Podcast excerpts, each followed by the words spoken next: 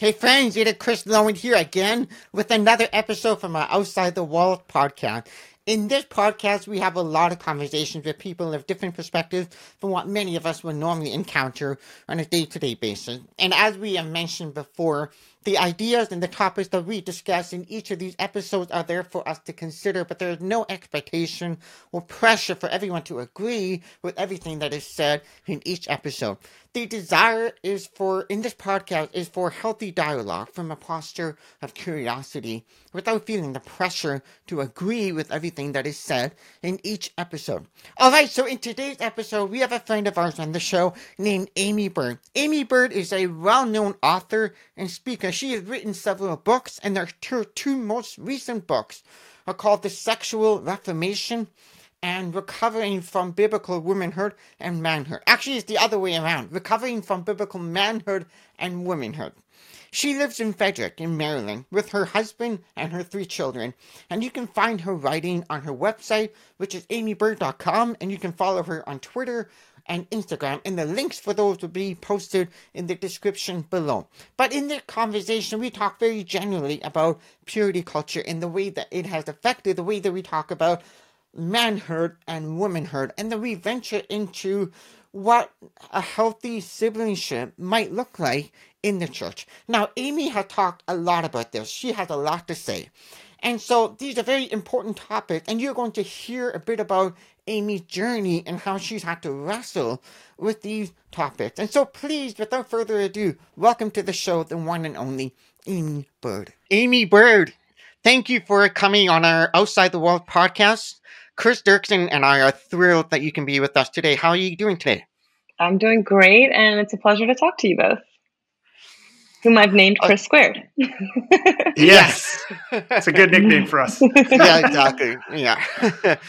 so maybe just to start things off, Aimee, why don't you tell us a bit about yourself, who you are, where you're from, and what are some of the things that you're doing?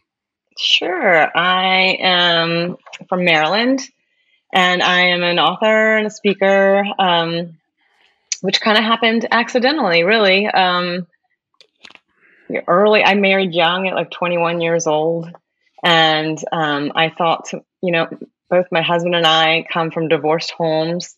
Um, he came from a Roman Catholic background. I came from a Southern Baptist background.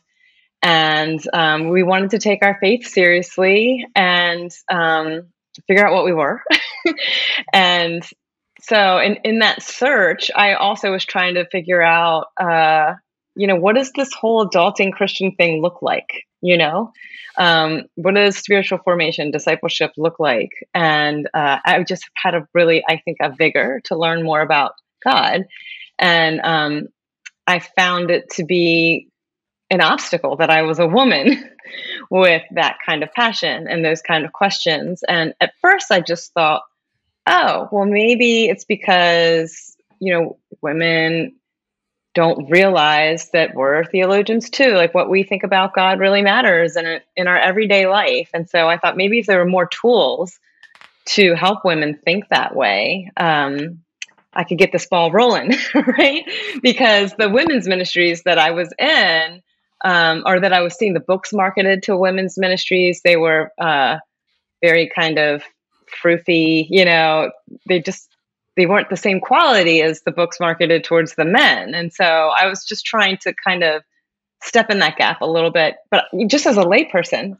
Um, so my quest really in writing was to provide what I was looking for and start some conversations and to learn myself more about discipleship and what it means and what it looks like and, and how can we grow as disciples as men and women in the church and um, that took me on a pretty long journey i don't know i'm i'm finishing up my seventh book now and i've wow. been invited to speak all over the you know country and outside of the country some and and so um, none, none of that was an ambition of mine or something that i planned to do with my life but um, I was given some opportunities, and I guess just a lot of curiosity um, led me here.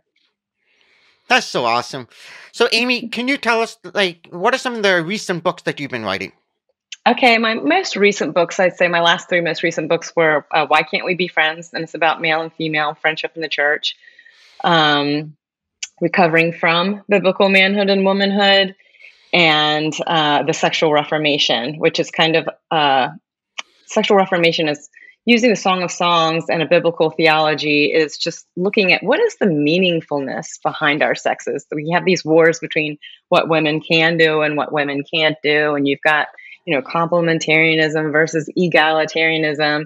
But I kind of wanted to get behind a lot of that um, outside stuff and look at what is the beauty uh, and meaningfulness in our sexuality. Why does that matter? Uh, what's beautiful about it? And then, you know, how can we then apply uh, this as an invitation now as men and women in the church?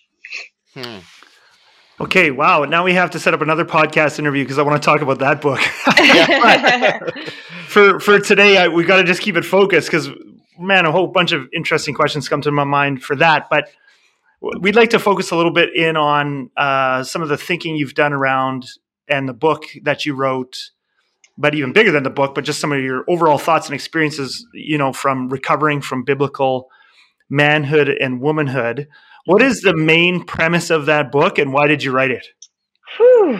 well you know how i said i stumbled into this whole writing thing to begin with and at first um, you know i was writing in the, the, circles that were really reading my work were kind of like reformed uh, evangelical.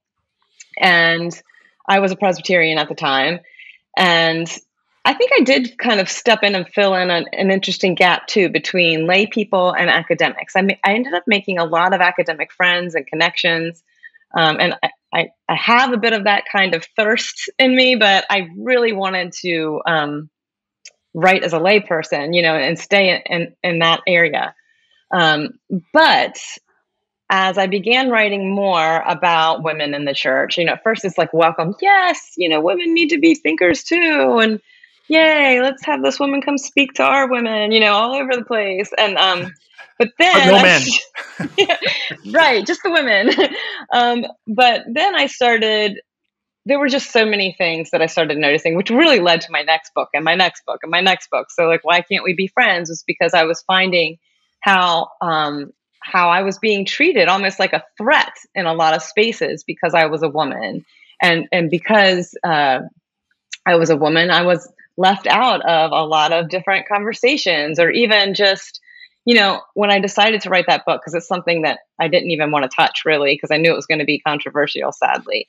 Um, was when I was leaving a dinner and we scattered out back doors and front door of the restaurant. So the people that I ended up walking out the back door with were uh, men.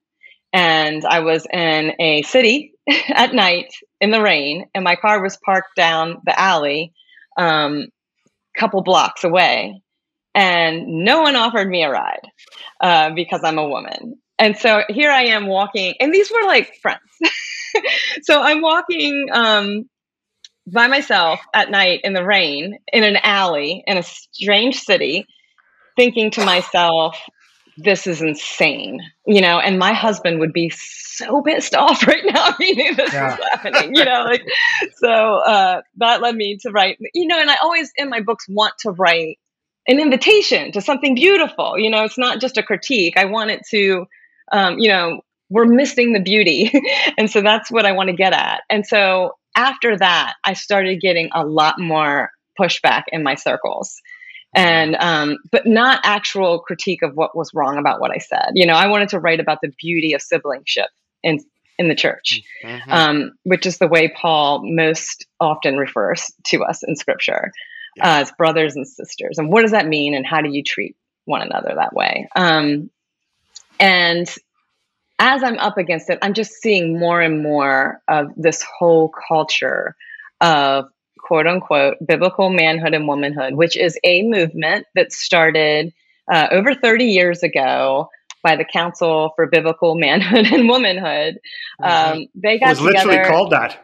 Yes, CBMW, and uh, they they just pump out so many resources. And, you know, it started over 30 years ago. That they got together and wrote something called the Danvers Statement about men and women in the church. And they wanted to battle what they called evangelical feminism that was going to take over the church and, mm-hmm. you know, it's ruining society. And this is why we have all this, you know, all these bad marriages and all everything going array.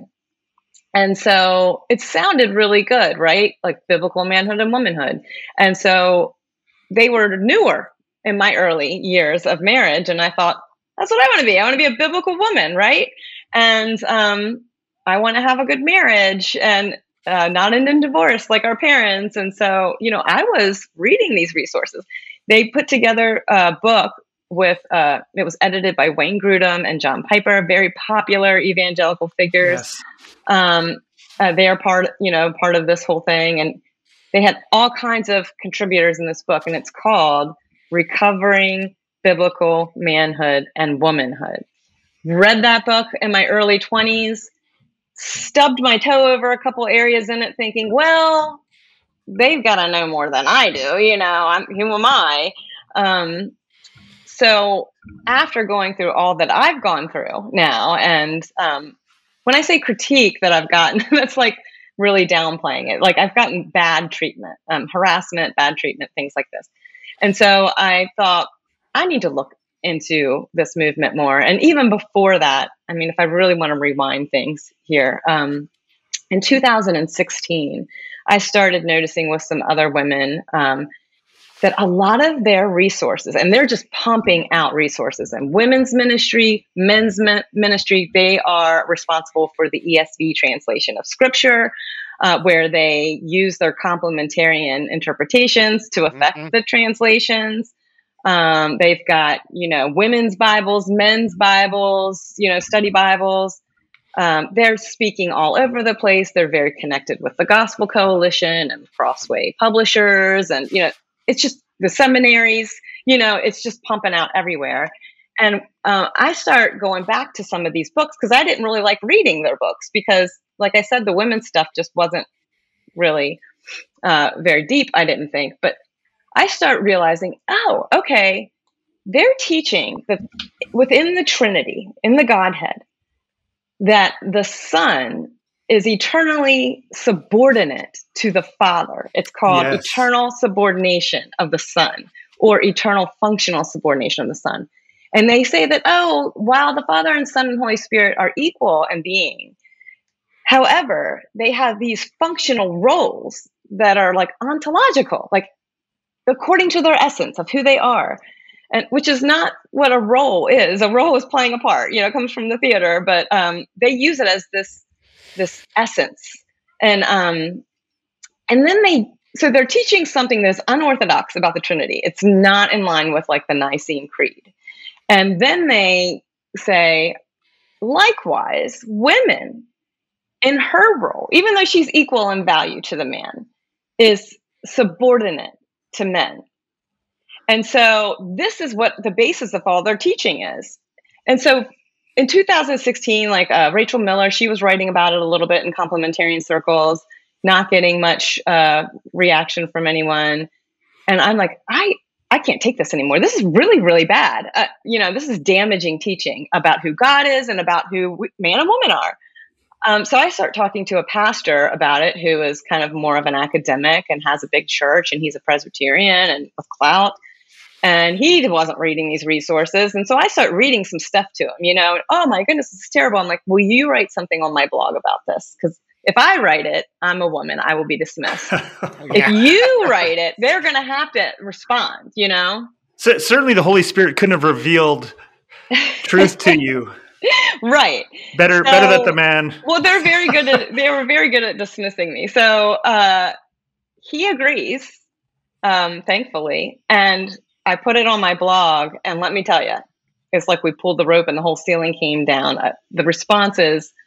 I mean, conferences came from it. Patristic scholars weighed in and said, "Yeah, this is not Nicene. This is not Orthodox." Um, seminaries changed their courses over it. You know, all this stuff starts happening.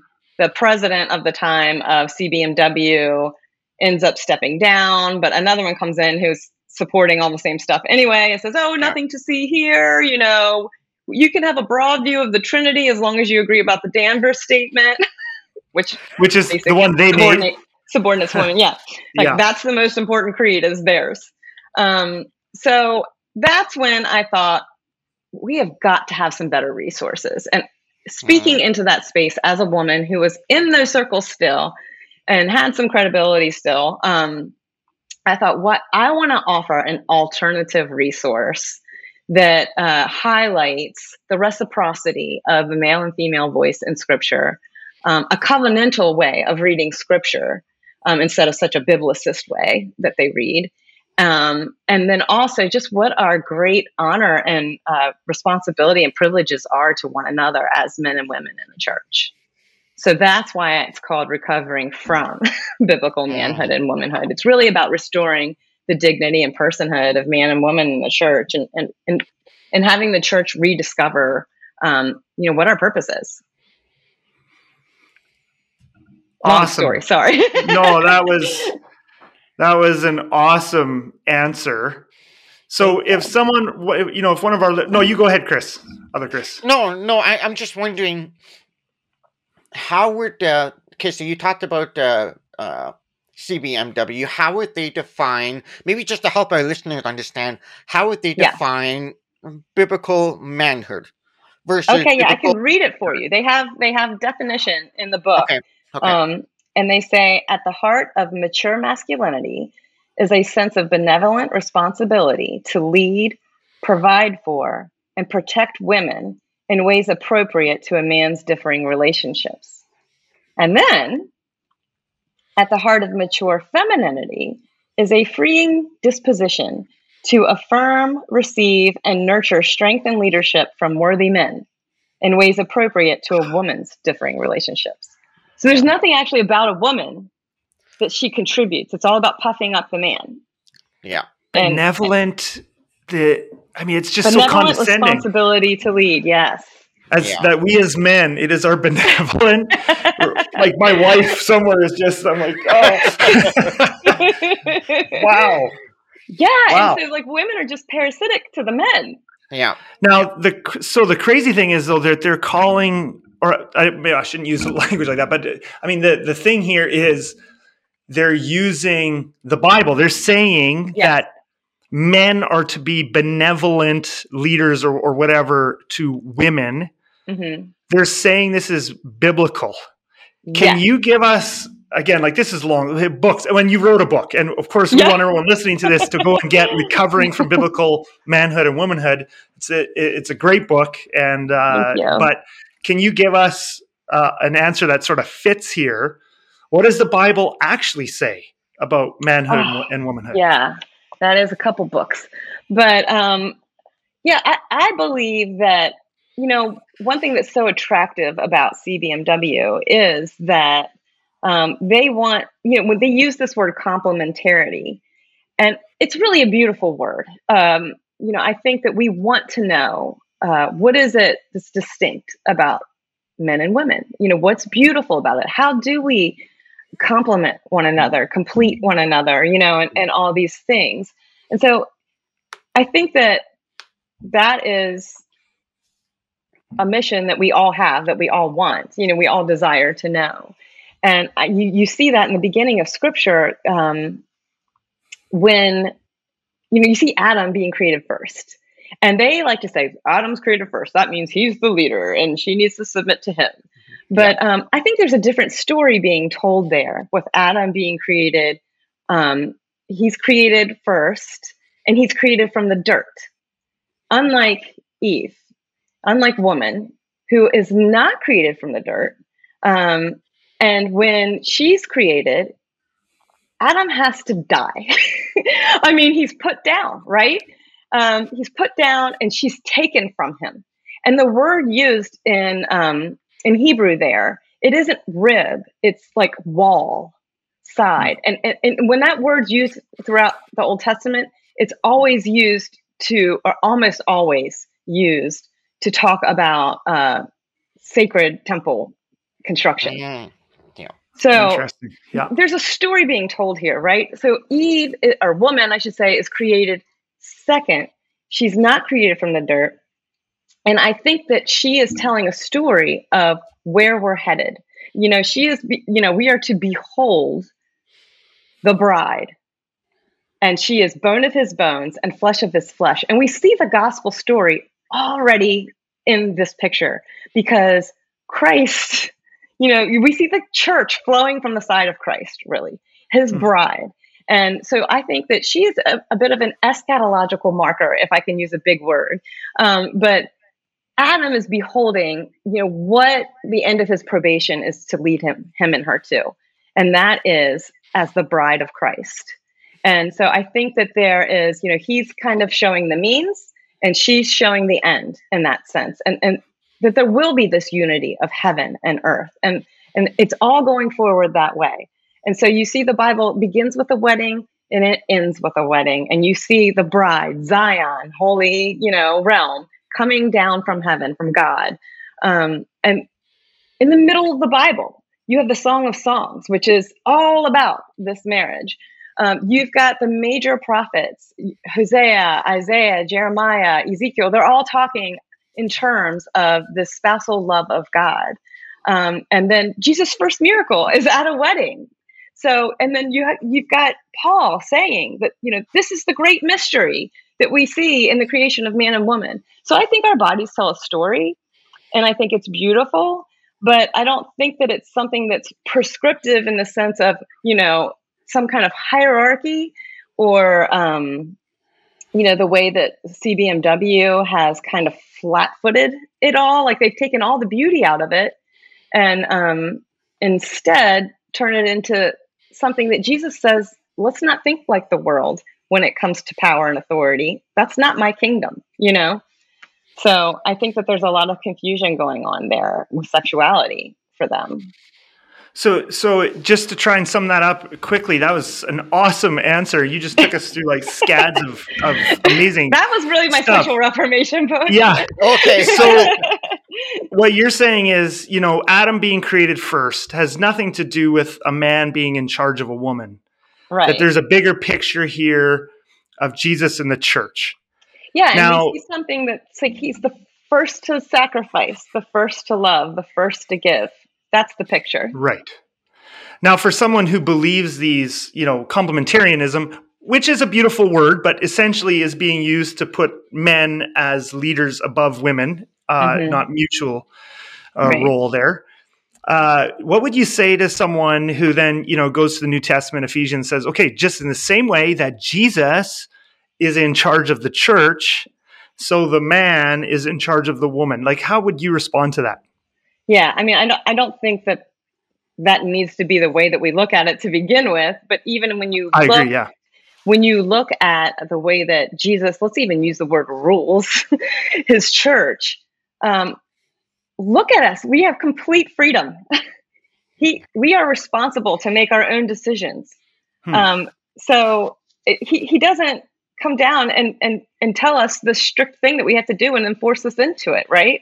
Um, yeah. He even in our prayer life, how we would wish sometimes that he would just tell us what to do, right? But yeah. that's not the way that he would have us to work. He would have us to interdependently, you know, to pray to him, to bare our hearts before him, to know his word well, but not on our own, to read it together as a church, to have um, fellowship with other Christians, with wise Christians, to be talking with them about our lives, to be mm-hmm uh, sharing our struggles and praying for one another, and then to use one another's minds and lives embodied together um, to then come to where we think the Lord's will is leading us, right?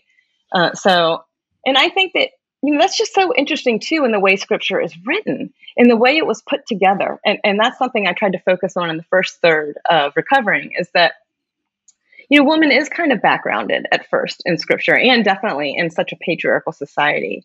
And, um, you know, you've got the the radical biblical feminists saying that the Bible is this patriarchal construction put together by the most powerful men, right? And we balk at that. No, no, that's not how scripture is. But I think that so many of the resources coming from complementarianism actually is telling us that very thing that um, the Bible is so male centered, so androcentric, that we do need uh, men to help us learn, you know, uh, and that to help us understand what it really means mm-hmm. and all these things. Um, but you don't see that actually in scripture in such a patriarchal society. It is amazing to look how the woman's voice functions And I, I build off of Richard Bauckham's work in Gospel Women, uh, his mm-hmm. book called Gospel Women, where he talks about the female voice in scripture functioning as what he calls a gynocentric interruption. What a fun phrase to use. And my husband, whenever I use big words that he thinks, you know, don't go in normal conversation, loves to then continue using them in wrong ways, right? wrong, funny ways throughout the day. But uh, he had a lot of fun with that one. But um, gynocentric interruption is is this this female voice interrupting, disrupting, you know, the male voice, and it tells what he says a story behind the story. Um, it makes visible the invisible. So he kind of goes through the book of Ruth, showing how mm. showing how um, we get something in Ruth that we wouldn't get if it was told in the male voice. It's told with right. a female perspective. And mm. It's even emphasized at the end of Ruth, because at the end of Ruth, you have this patrilineal genealogy kind of slapped on. You know, like it, it's just really abruptly changes gears at the end. And he believes that's to show us that's what we would have gotten through the male voice, but we've gotten something different through the female voice. And it's amazing when you uh, begin to think of it that way and you go back in scripture and you see where the woman's voice comes in, like Shiphrah and Puah, you know, or, or Deborah or Huldah and uh, Tamar. And you're like, oh man, yeah, we are really seeing something else in these voices. And it's truly amazing that they're even in there in this mm-hmm. uh, patriarchal culture. You know, what we're learning is that as scripture was being put together, as it was being written, women were also tradents of the faith. And a tradent is somebody who orally passes down the tradition. And so women's voices, as well as men's voices, were tradents of the faith, and the women's voices were put in. And I just think that's out. It's it just blows my mind how beautifully that that mm-hmm. is. I love that. Now that that actually reminds me a little bit about uh, Beth Allison Barr in her book, mm. uh, the make the making of biblical womanhood, and one of the points that she makes in there is about, it, and it goes along what you just said about patriarchy.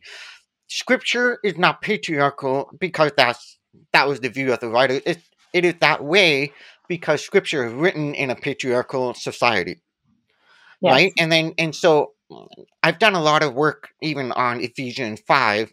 And what I found there was that on the surface, it seemed, it, it seemed like Paul is using patriarchal language, but he's actually using that language in order to subvert it.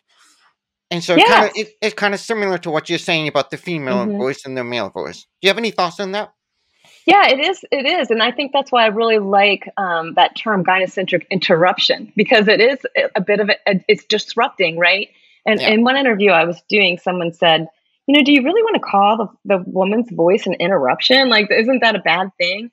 And you know, I thought about it for a second, and I thought, well, the gospel does that. You know, the gospel disrupts us; it interrupts us, it, but it's good news.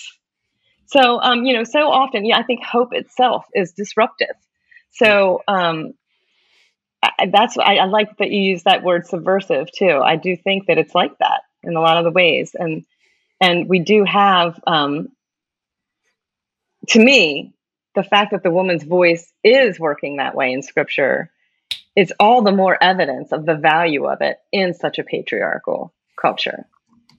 So if if we listened, if we understood how truly patriarchal, how male centered ancient culture is. And then if we read the Bible, we would actually get something different than what we are getting. We would actually see, wow, women are really coming through here. God's got a bit of an agenda.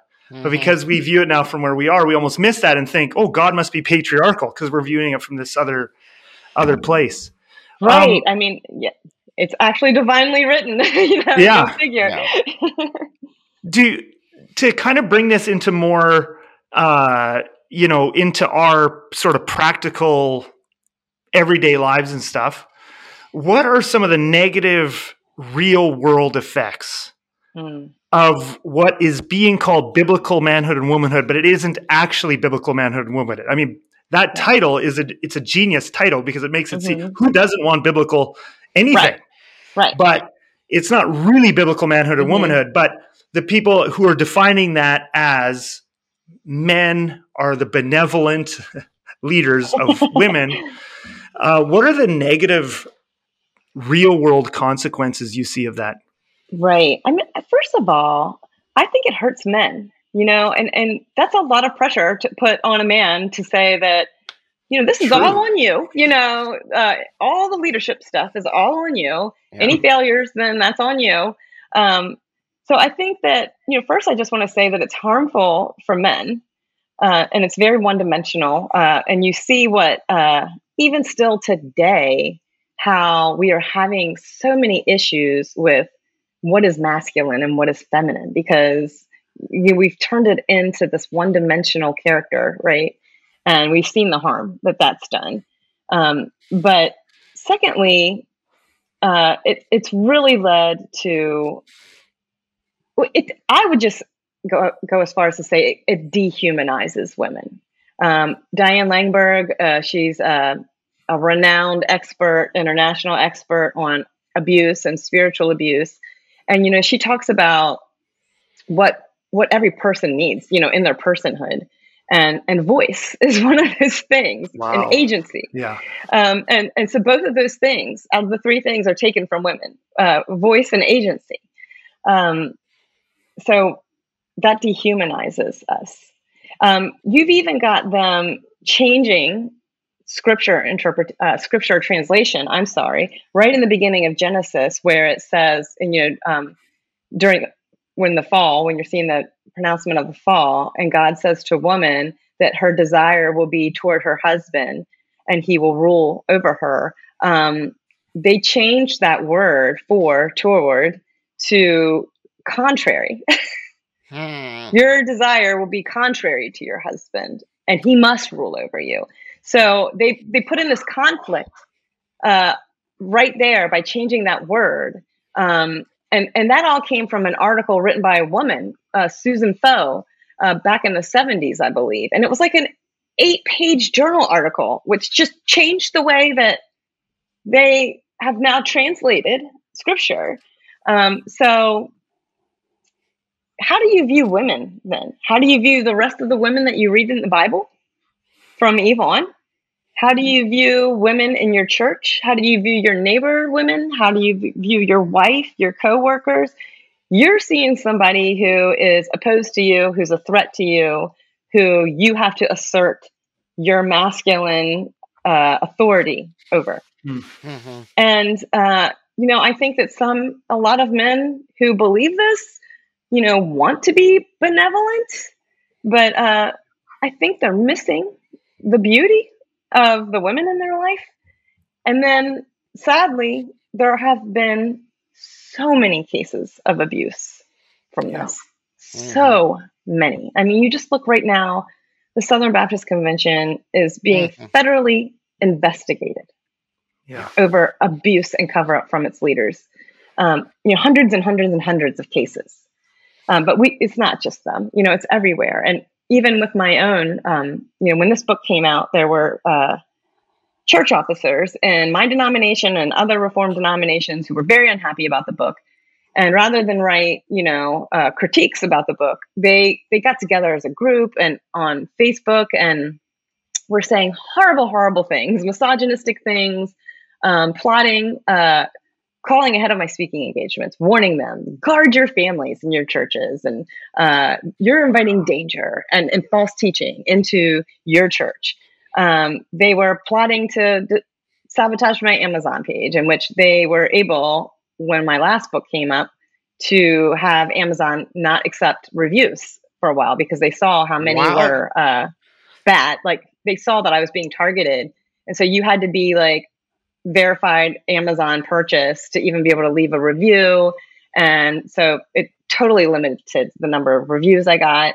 Um, they, I mean, they were saying, you know, calling me like Jezebel, and if her husband loved her, he would shut her up if he really loved her.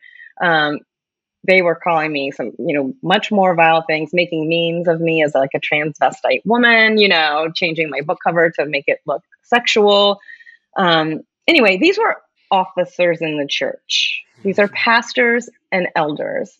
So you expect your jerks on the internet, right? Uh, but this was a different story. So when I came forward wanting something to be done ecclesially, like in the church courts, I found I had no voice. Men had to step in and do it for me. And there were men who saw this as t- as the horror that it was, but um, I, w- I went through a two year process in the mm-hmm. church courts to where everything got reduced to one man. I mean, there were sermons preached about me. There were articles written about me being the leader of the feminist army, the general.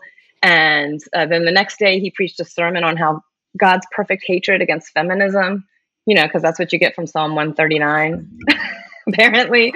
Um, and, you know, just all this, it, so many, so much harm done to me by pre- presbytery meetings. It all got reduced to a punishment for one thing that I was called, which was a raging wolf. And, and they called another woman a raging wolf, and at a presbytery meeting, that was the only thing. And and they, you know, at first just got a slap on the wrist for it. So uh, the fact that preachers are allowed to say these things mm-hmm. and treat women this way and be so misogynistic, um, and they're allowed to lead congregations what do you think's happening in there? What do you think's mm-hmm. happening in those churches? Yeah. Um, it's horrifying. Wow. Yeah, you know, I told you earlier, kind of when, when we were still offline, um, that I've been following you on Twitter for some time, and you know, I've I've watched some of this abuse happening, and just very very painful to watch. So mm-hmm. this is it's uh, thank well, you. Well, my children that. had to see all that. You know, it was terrible. Hmm. Um, I never you know, I have pretty tough skin. I logically know how ridiculous all this is, but um, you know, I had to face it from one of my own elders in my church. Uh, he was in that group, and I didn't know it. Um, so it just rocked my world. You know, I I started experiencing the effects of trauma in my body, and I didn't even know what was happening. You know, because I'd never gone through something like that before. Mm-hmm. But um, they say that spiritual abuse is is right up there with sexual abuse because it's like the very people that you're going to for help mm-hmm. and for spiritual guidance and to you know represent God um, are the ones that are harming you. Yeah. So it, it is it's really truly awful and and in that and and I was public about the I was documenting the public parts of this, not the personal parts so much, mm-hmm. but um just the trials and the meetings and things like that. And um which were horrible enough. But then I start getting the letters, you know, from so many people uh, who are going through much worse, much worse, and have no voice, mm-hmm. you know. And mm-hmm. then I, it, it, it, was exposed to me then how the system itself mm. um, protects abusers and silences women. Yeah. You know, it's it's interesting to me even as you're sharing this, and thanks, thanks, Aimee, so much for sharing uh, this with us. Uh, it's it uh, the whole even if someone because there'll be lots of people out there that'll be like yeah but that's not how most of us think but but even if we accept that to be true let's let's say that most people in that biblical manhood and womanhood which will i will again qualify as it, mm-hmm. it isn't biblical but this idea that men need to be in charge of women even if you repeat over and over again yes but men and women are equal in value and and we love just like christ loves the moment you take a group of people and you put them under enroll, even if you say verbally, you just say over and over again, we're equal in value, it's just yeah. different role. But one of the roles is underneath. Yeah. You create a situation where a group of people, no, no, regardless of how good you think your motives are, you have taken away their voice, you have taken away their recourse, and you've created an environment where abuse is going to happen. Like yeah. you just it just I mean, yeah. I, I think abuse happens in egalitarian churches as well. Oh, absolutely. But um yeah, it's just a hotbed. And and what I would say too is I think the most painful part were the good guys. the ones mm. who uh, saw the abuse as bad, who don't want that to be, you know, the picture of complementarianism, and yet weren't willing to do what they they say benevolent leadership is. Yeah. And that is to speak up and, and, and truly risk their own jobs or truly risk, you know, whatever it is, their own relationships, um, to speak mm-hmm. out against the abuse. And so, you know, in a in a way that does something. You know, mm-hmm. there was just complete you know, I there there were a group of men trying to help me, you know. Um, and and the crazy part is all my writing was about discipleship. It wasn't even about who can preach mm-hmm. or who can be an elder. The writing was about just our agency as disciples in the church. Um, and that was what was so threatening. You know, women as disciples. Um, but you know, I could write a book that was completely within the bounds of the confessions of the church I was a denomination of, mm-hmm. and yet be treated like that. And anybody who was silent or didn't, you know, who stayed, you know, I think even in that is is complicit in ways. You're giving pathways, as as Wade uh, Mullen says, that it, it, it gives like safe passageway to lots. Hmm. Or uh, Spurgeon, Charles Spurgeon said, uh, leniency to the dishonest is is cruelty to mm. those who they're abusing. You know. Yeah. Mm-hmm. Just, while we're on this topic, I'd like to go back right at the beginning of this conversation. You talked about a story where you leave this conference you're in a dark alley of a big city You're with yeah. a bunch of Christian guy friends. Yes. And they let you walk to your car a couple blocks away, which of course, as we can all imagine, is not a comfortable, wouldn't even be comfortable for, you know, a single guy probably to do. Yeah. It's night. But you could could you maybe I, I don't know if everybody is totally familiar with the with the Billy Graham rule or some of those things. Yeah. Can you explain to us kind of the specifics of why something like that happened right. to you? Okay. And yeah. So the Billy Graham role is Billy Graham, you know, was traveling all the time. He was barely home. Um, and so he got together with some friends, this, as the story goes, that, you know, he wanted accountability. They wanted accountability to um, stay virtuous in, in these environments. And so one of the things that he decided was that he would not meet with a woman alone. Um, and so this became dubbed as the Billy Graham rule. But then it got blown even more out of proportion to where like men don't even which Billy Graham broke his own rule to meet with Hillary Clinton, by the way. Oh, interesting. and she convinced him that they were going to a public place, you know, because he said he wouldn't have a meal with a woman either. And she convinced him, like, you know, this is a public restaurant, like, what's going to happen, you know, and and so he agreed to it. But um, this was something that he did as a private conviction on his own. Um, you know, whether or not we agree or disagree with it, I can see how he's a, a leader who is exposed to more temptation, probably. Um, and he's trying to be godly in the way that he thought was the best way to do it. It wasn't something he imposed on other men.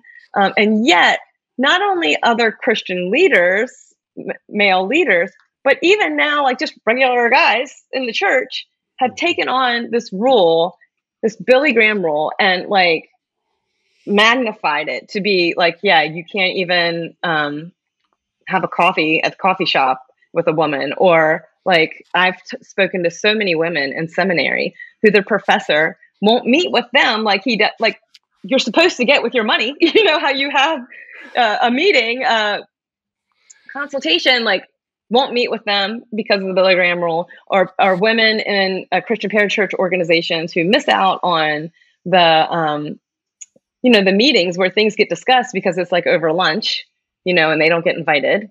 Um, things like this uh, that it gets twisted into, and then you know me.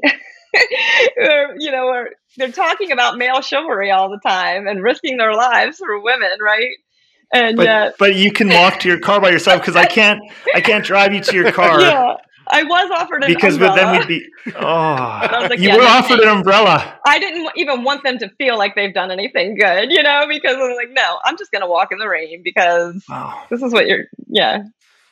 Wow. It's interesting how uh, one little story like that can just take on a life of its of its own. Yes. Yep. And I think it, you know, I'm sure that there's good intentions, a, yes. a lot of good intentions behind it. But let's just take this ride, for example. This wasn't because these men thought that they were going to be tempted sexually by me in the car to you know, on their way to to give me a ride to my car and two two blocks. It's about appearances. It's about their reputation. Yeah. And so many women see that, you know. That's what it's about. Yeah. Yeah. Wow. That's so good.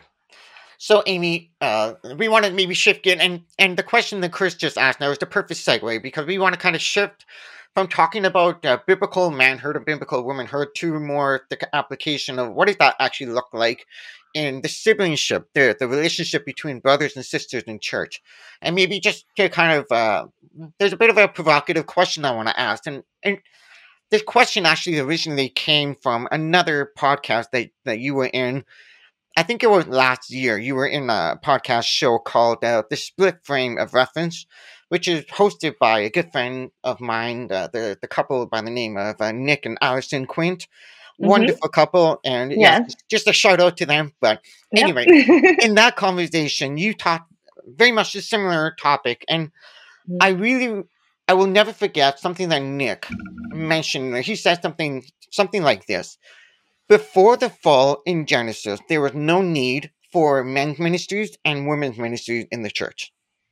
Now, I love that question because it's provocative and it makes you think. But I'm curious, maybe could you comment on that? What sure. do you think about that?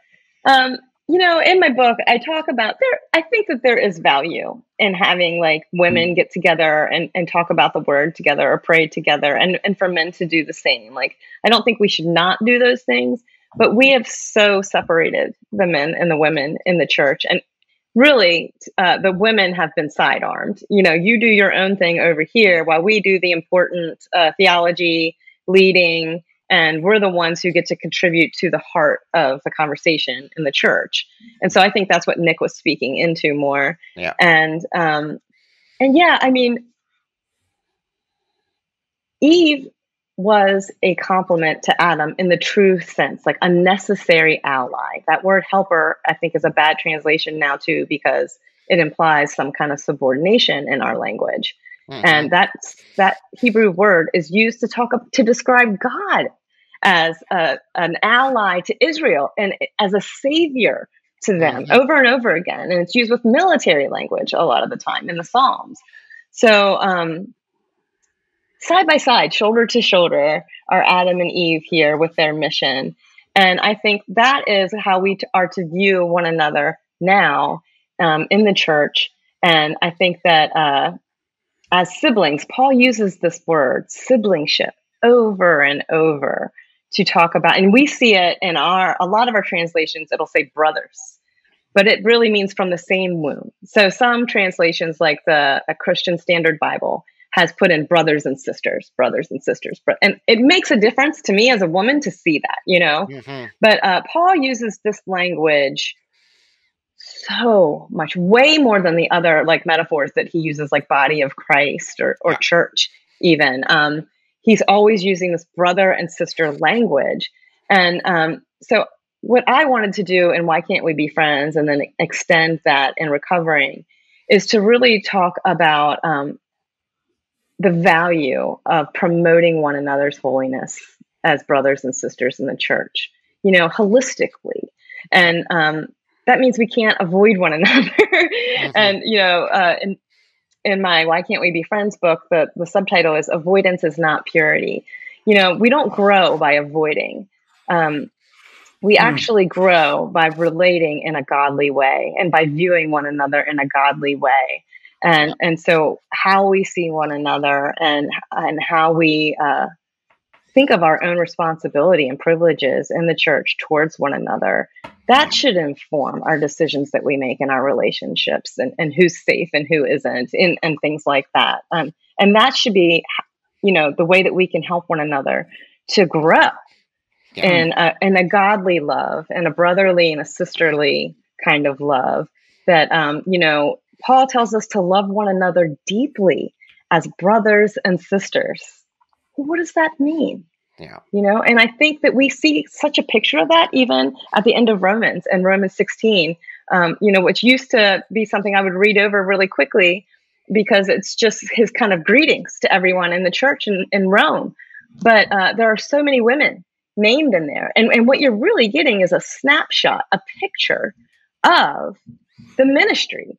All that theology he's talking about in Romans, you see it in action in his greetings. And he's using words to describe these women that he uses throughout the New Testament to, to describe ministers of the gospel who are shoulder to shoulder with him, um, with him and with the others. So I think that we do have some really beautiful pictures of brother and sisterhood, um, what I call sacred siblingship yeah. in in the New Testament.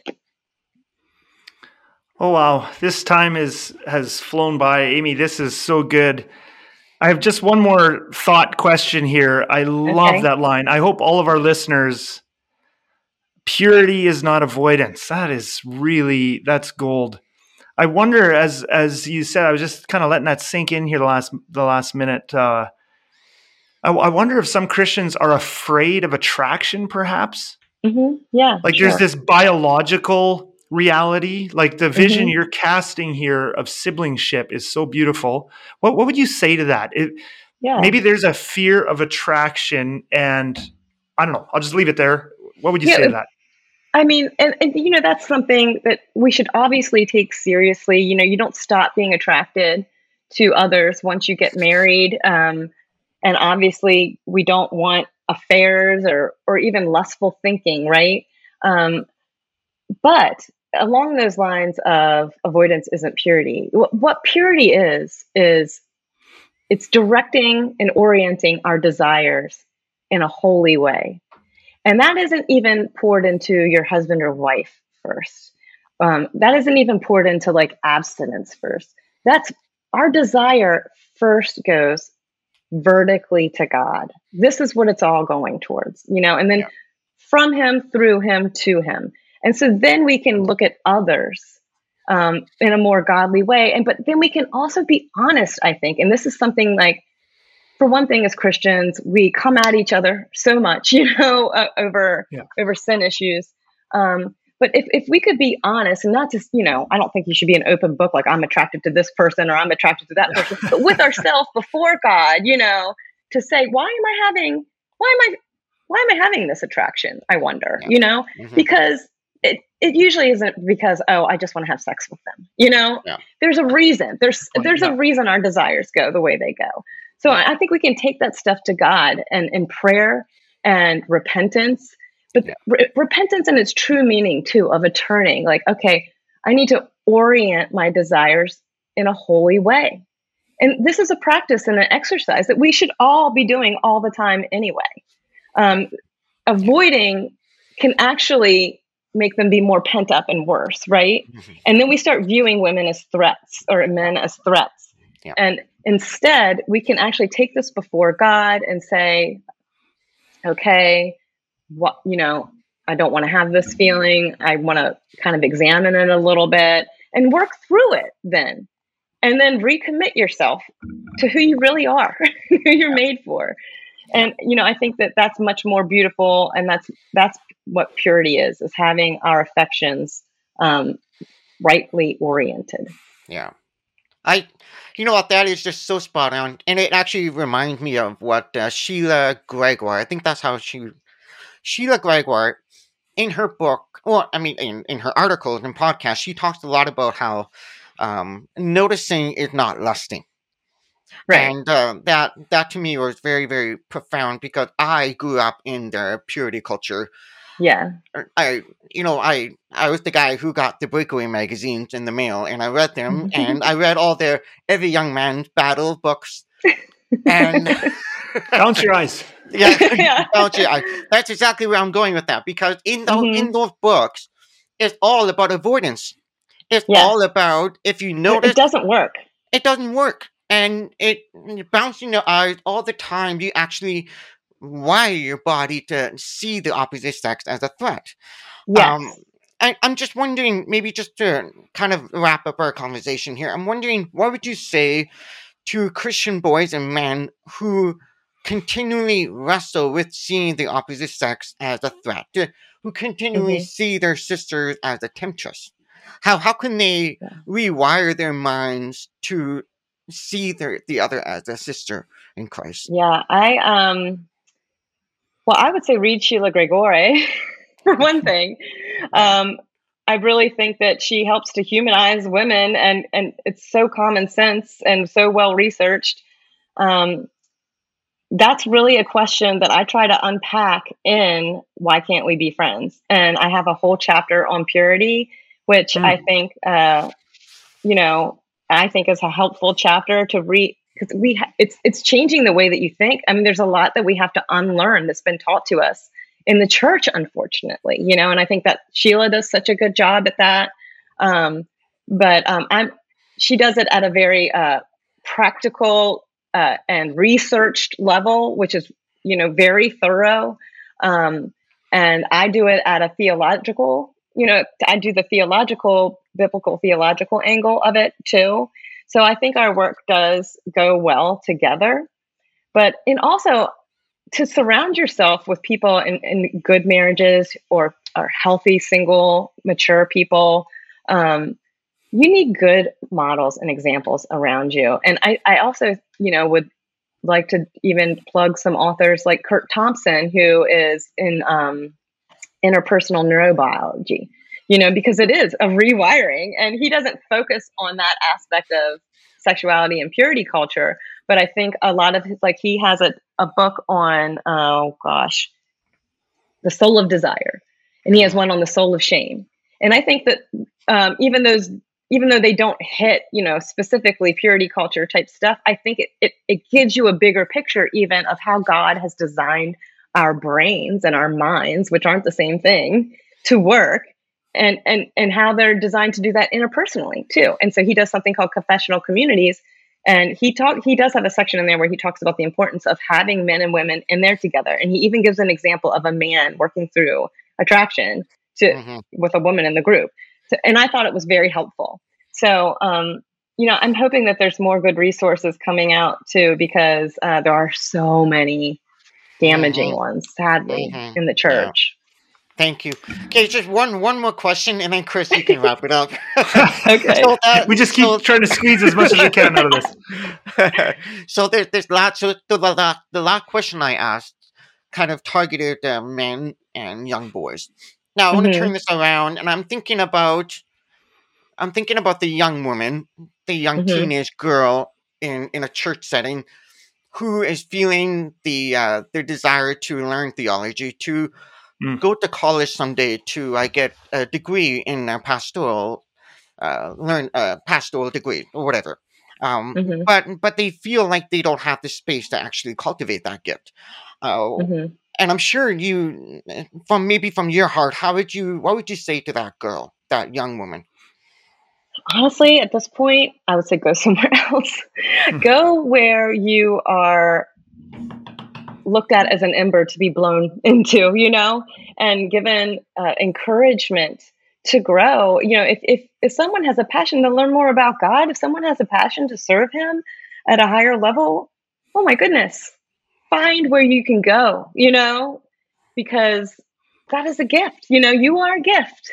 Yeah. And I hate to be a per, you know, I never want to be someone who says leave your church, but um, I there's going to be a lot of pain staying in a situation like that. Yeah.